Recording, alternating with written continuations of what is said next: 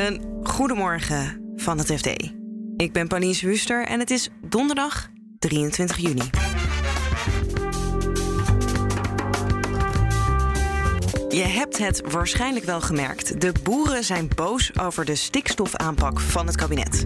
Maar de minister die moet wel wat doen. De tijd van juridische geitenpaadjes, sluipweggetjes, die is echt voorbij. Dit is de dag waarvan we wisten dat die allemaal zou komen. En nu moeten we die doelen gaan, uh, gaan halen. Netbeheerder Tennet moet Chinese partijen kunnen weren van de vitale delen van ons stroomnet. En daar gaan ze in Peking niet blij mee zijn. Ja, dat denk ik ook. Dat is, uh, ja, dat is echt een grote droom van, van China. Die hebben daar echt een visie op. En de uitvinder van het wereldwijde web vindt dat de techreuzen het internet kapot hebben gemaakt. In 2016, bij de Amerikaanse verkiezingen, ja. ging het echt grandioos mis. Dit is de dagkoers van het FD. Vandaag debatteert de Tweede Kamer over de stikstofaanpak van het kabinet, waar gisteren de boeren over demonstreerden. Coalitiepartijen VVD, CDA en ChristenUnie lijken al een beetje terug te krabbelen door te zeggen dat de gepresenteerde stikstofkaart nog kan veranderen. Onze Haagse verslaggever Bas Knoop legt uit waarom ze dat doen. Eigenlijk een signaal afgeven van wij, wij horen jullie zorgen. Ja. Uh, zonder eigenlijk, want dat blijft overeind staan, die stikstofdoelen uh, te willen aanpassen. Uh, Heerma die kwam vorige week ook ehm, na zijn fractievergadering ons te woord te staan in, in, in de Tweede Kamer. En hij zei van ja, ik wil fundamentele aanpassingen op cruciale punten van de stikstofplannen. Vervolgens ja. vraag je dan door, wat wilt u dan aangepast, die meneer Heerma? En dan komt hij met allerlei punten. Er moet ook geld komen voor innovatie. Uh, provincie moet er ruimte krijgen. Ook andere sectoren moeten bijdragen. Dat zijn allemaal punten die gewoon al in de kabinetsplannen verweven zijn. Ja. Het, het, het, het enige waar je uh, kritiek op kunt hebben op het kabinet, denk ik, is dat die vrijdag is er puur een, een, zijn de stikstofdoelen voor de landbouw gepresenteerd. Hè? Ja. Een, vrij, een vrij eenzijdig uh, verhaal, zonder dat ook de andere sectoren hun doelen kregen opgelegd. Dat Ja. volgt pas dit najaar. Ja. Dat is in de beeldvorming voor de boeren natuurlijk. Die denken van, Wij zijn de enigen die iets moeten doen. ja, Ja. precies. Je zegt de doelen blijven wel hetzelfde. Is het dan eigenlijk in principe blijft de kaart, maar de kleurtjes verschuiven iets? Nou ja, kijk, die, die kaart, dat, daar heeft het kabinet geprobeerd om richtinggevende doelen mee te geven aan de provincies. Hè? Ja. De, de, de afspraak is dat de provincies nu een jaar de tijd krijgen, tot 1 juli volgend jaar, om eh, in gebiedsprocessen, dus met boeren, met natuurbeheerders, met MKB'ers, om ehm, die doelen te gaan halen. Ja. Dus als provincies zeggen van ehm, wij kunnen die, die doelen die we hebben gekregen op een andere manier halen, door bijvoorbeeld in een ander gebied meer stikstofuitstoot uh, uitstoot te reduceren, ja. Ehm, dan kan dat in Ja. principe. Dus iets minder procent op de ene plek, iets meer op de andere plek. Uiteindelijk kijkt het kabinet ehm, dat al die, die plannen die de provincies volgend jaar indienen, die moeten optellen tot landelijk 50% eh, stikstofreductie in 2030. Ja. Zodat in dat jaar eh, ongeveer driekwart van de eh, kwetsbare natuur niet meer achteruit gaat door een te grote stikstofneerslag. We hebben het nu over drie van de vier coalitiepartijen. Eh, verwacht je dat D66 ook nog iets toegeeft? Of Nee, die houden dus onverkort vast gewoon aan de afspraken die gemaakt zijn. Eh, afgelopen zaterdag was ook een D66-congres waarin dat eh, nogmaals door, door Kaag, door eh Paternotte, de fractievoorzitter, ook nog eens een keer werd, werd bevestigd. En het was wel grappig dat, dat de stikstofminister Christiane van der Wal, die is Ja. van de VVD, maar die kreeg een, op het D66-congres een groter applaus dan eh, op haar eigen congres een week eerder. Ja. Waar ze dus een, eh, een, eh, ja, een motie tegen haar beleid zag aangenomen worden. ja, D66 heeft hem misschien qua achterban dan ook iets makkelijker dan de rest. Zeker, die, daar, daar is de boerenachterban nou ja, klein of, of bestaat misschien helemaal niet. Ehm, maar bij, bij, bij VVD en CDA en de ChristenUnie zie je echt vanuit de provincies eh, de zorgen toenemen. Ehm, en dat, dat gebeurt natuurlijk niet zonder reden. Volgend jaar, volgend voorjaar zijn er provinciale statenverkiezingen. En, en die partijen, die, die afdelingen, vrezen dan dat zij de rekening gepresenteerd krijgen voor het stikstofbeleid. Ja. Vrezen dat, dat, dat partijen als de Boer-Burgerbeweging, Ja 21, die hebben aangekondigd ehm, in, eh, op grote schaal mee te gaan doen aan die provinciale statenverkiezingen, dat ze daar veel kiezers aan kwijtraken. Waar ga je dan op letten in het eh, debat vandaag? Is er nog iets waarvan je denkt, misschien gaan ze dit aanpassen? Of een spreker waarvan je benieuwd bent? Eh, nou ja, ik ben vooral uh, benieuwd of, of inderdaad uh, die, die, drie coalitiepartijen, VVD, CDA, ChristenUnie, of, of ze ehm, het hierbij laten, of dat ze dus echt nog verder gaan. En dus wel aan die doelen willen gaan morgen. Want dan, dan heb je echt een ander verhaal. Ja, maar dat kan toch eigenlijk niet? Want we moeten die reductie toch doen? Nou ja, je zou zeggen, um, na, na ruim drie jaar uh, stikstofcrisis zouden die partijen wel door schade en schande wijs moeten zijn geworden. Er lopen op dit moment ongeveer 200 rechtszaken uh, tegen het stikstofbeleid van, uh, van het Rijk, van de provincies. En iedere keer wijst de rechter de klacht eigenlijk toe. Kijk, van der Wal heeft ook gezegd van de tijd van juridische geitenpaadjes, sluipweggetjes, die is echt voorbij. Dit is de dag waarvan we wisten dat die allemaal zou komen. En nu moeten we die doelen gaan, uh, gaan halen. Ja. Anders dan fluit de rechter ons iedere keer terug. Maar het klinkt ook een beetje alsof je niet uitsluit dat ze toch uh, er een beetje aan gaan morrelen. Nee, ik sluit het zeker niet uit in, in dit, dit, dit stikstofdebat. Hè. We hebben de afgelopen drie jaar uh, keer op keer gezien dat er, dat, dat er wel met de mond werd beleden. We moeten er van alles aan gaan doen. Uiteindelijk, na boerenprotesten, na weer overlegrondes met lobbyorganisaties, werd het toch weer afgezwakt, niet doorgezet.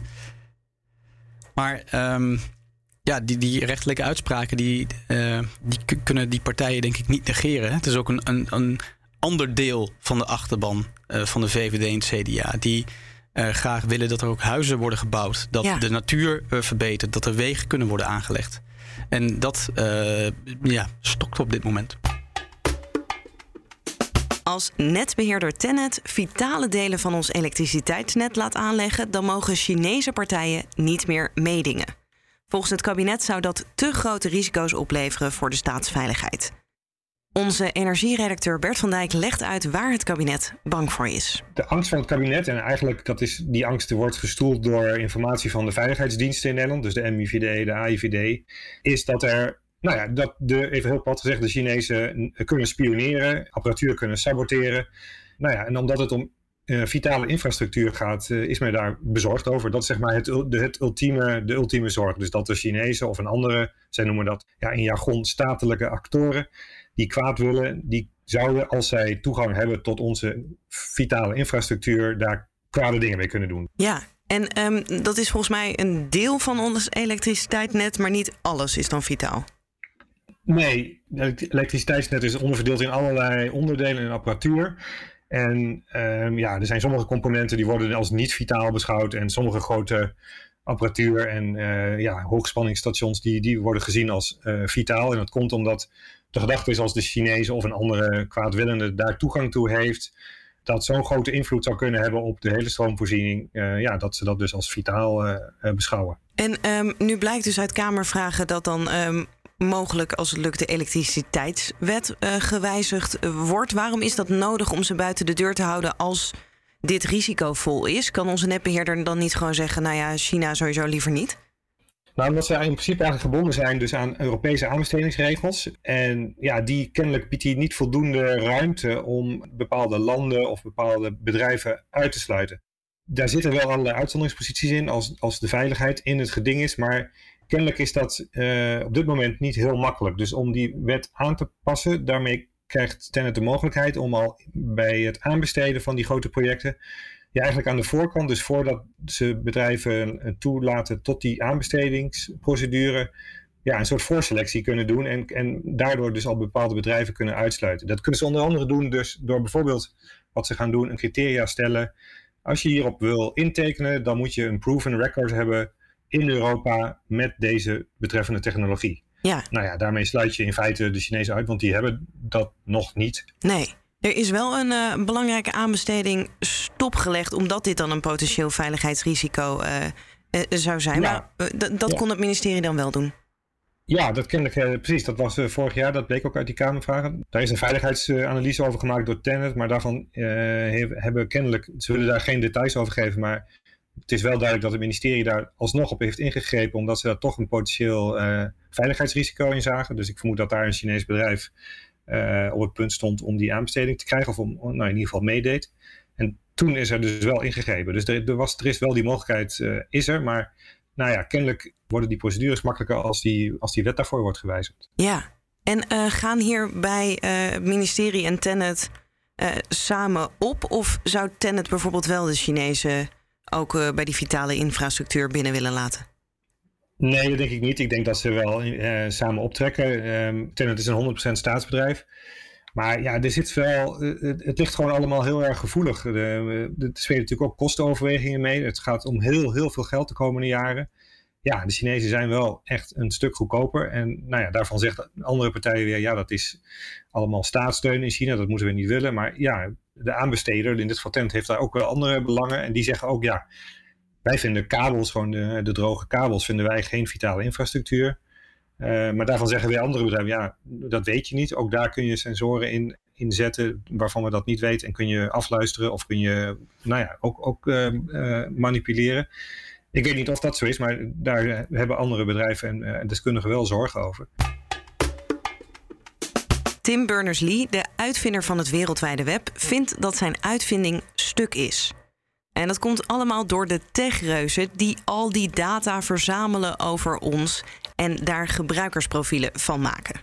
Waarom dat zo schadelijk is, hoor je van onze tech-redacteur Jan-Fred van Wijnen, die sprak met Berners-Lee. Dat deden ze natuurlijk al heel lang, gewoon door dat eh, te gebruiken en uh, ons uh, rode schoenen te verkopen nadat wij één keer op rode schoenen hadden geklikt. Mhm. Maar nu werd het gebruikt om verkiezingen te manipuleren, om het hele idee, om de hele de, de uittocht van Engeland uit de EU ja. uh, te, te forceren. En dat ging hem uh, zo ver, dat, daar wilde hij wat aan doen. En dat is al even geleden. In al die jaren heeft, hij, heeft hij een oplossing bedacht dan? Ja, ja, dus het gaat allemaal verkeerd doordat die uh, gebruikersgegevens verzameld kunnen worden door anderen.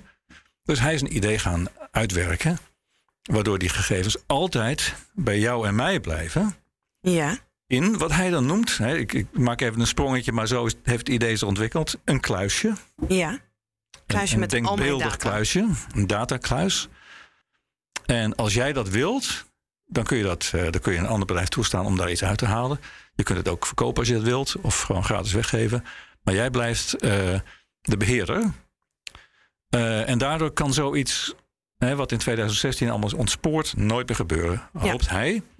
En nu is hij op een missie uh, om regeringen en andere organisaties in de hele wereld uh, over te halen. En techbedrijven trouwens ook. Praat hij ook mee om ze over ja. te halen. Om zijn idee van een datakluis te omarmen. Hij heeft wel zijn bedrijf en hij heeft investeerders. Maar ja.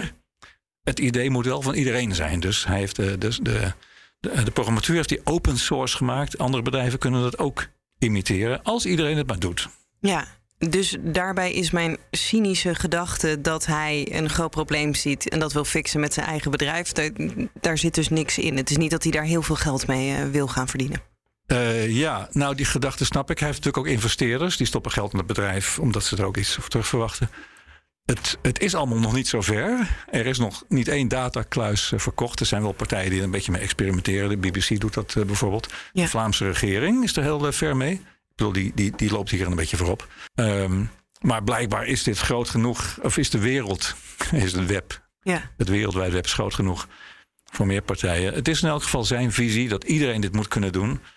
Dus nee, we kunnen niet meteen verdenken van, uh, dat dit uh, de grote winstmachine voor Sir Tim gaat worden.